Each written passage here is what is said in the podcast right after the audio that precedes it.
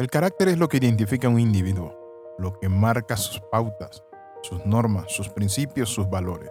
Tener carácter es tener una personalidad, pero hoy no vamos a hablar del carácter en sí, vamos a hablar de la persona que forma el carácter, nuestro Señor Jesucristo.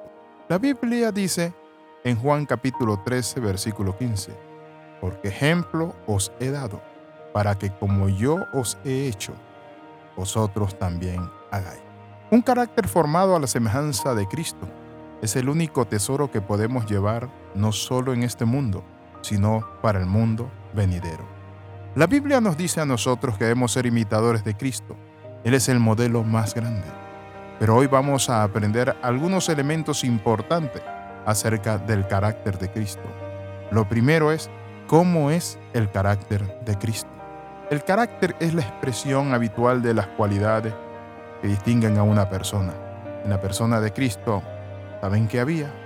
En la persona de Cristo había un carácter bien formado, perfección. Hay dos hermosas cualidades que distinguen el carácter de Cristo, y eso lo vamos a estar viendo. ¿Cuál es la primera? La Biblia nos dice que la primera cualidad maravillosa del carácter de Cristo, y que nosotros, por cierto, debemos imitar, su amor. Es decir, imitemos la forma como Él amó al mundo, de tal manera que se entregó. Imitemos la forma como amó a sus enemigos, los perdonó. Imitemos la forma como amó a sus discípulos, estuvo con ellos hasta el fin. Cuando hablamos de imitar el amor de Cristo, podemos ver lo que dice Juan tres dieciséis. De tal manera amó Dios al mundo, que ha dado a su único Hijo. Nos ama porque es la fuerza predominante de su gobierno. Nos ama desde la eternidad y por la eternidad. Nos ama sin que lo merezcamos. Nos ama aunque nosotros nos desviemos del camino. ¿Por qué? Porque Cristo nos ama.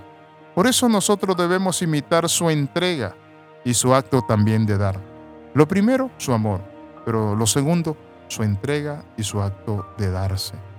El amor es un principio divino que solo se puede expresar y demostrar de forma concreta al dar. La Biblia dice, porque de tal manera amó Dios al mundo que ha dado. Hay gente que dice amar a Dios y no le da nada a Dios. Amar es dar, es darse.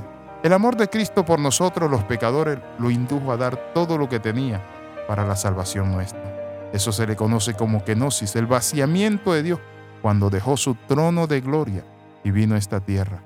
Dios con nosotros, Emanuel. Cristo era todo hombre y todo Dios. Él venía a reconciliarnos consigo mismo. Entonces podemos decir que debemos imitar a Dios en dos cualidades del carácter de Cristo. El amor, que es la primera cualidad trascendental y que pasa por encima del tiempo y es eterno. Dice la Biblia que las ciencias acabarán, los dones espirituales, la fe, pero el amor permanece para siempre, porque Dios es amor. ¿Está usted imitando a Cristo? Su amor, su ternura, pero también su obra, su labor, su constancia, su fidelidad al Padre. Por eso la palabra dice en dos Corintios tres dieciocho. Por tanto, nosotros todos, contemplando a cara descubierta como en un espejo la gloria del Señor, somos transformados. Cuando usted ama a Cristo, es transformado por Él. Hay algo que quiero terminar diciéndole acerca del dar, que era la segunda cualidad de Cristo.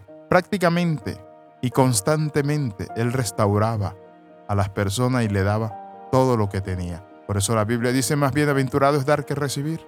Se restaura la imagen divina a través de la benevolencia, a través de nuestra conducta transformada por el poder de Dios. Cuando existe el verdadero amor de Cristo en nuestros corazones, no necesitamos estar haciendo un montón de cosas de hombre, sino que el mismo amor genera en nosotros una actitud de servicio, de entrega y de bendecir a las personas y darle lo mejor de nosotros, sin esperar nada a cambio, pero también sin esperar que haya una necesidad en la iglesia para ayudar y apoyar. No debemos esperar presiones o apelaciones para dar. Nosotros tenemos que ser generosos, porque la generosidad nace de un corazón agradecido. Yo quiero hacerle la pregunta esta. ¿Es usted generoso? ¿Es agradecido? ¿Reconoce usted lo que Cristo ha hecho por usted? Le invito a orar entonces. Padre, en el nombre de Jesús, te invito a mi corazón, Señor. Llena mi vida, cámbiame. Quiero parecerme más a ti y menos a mí.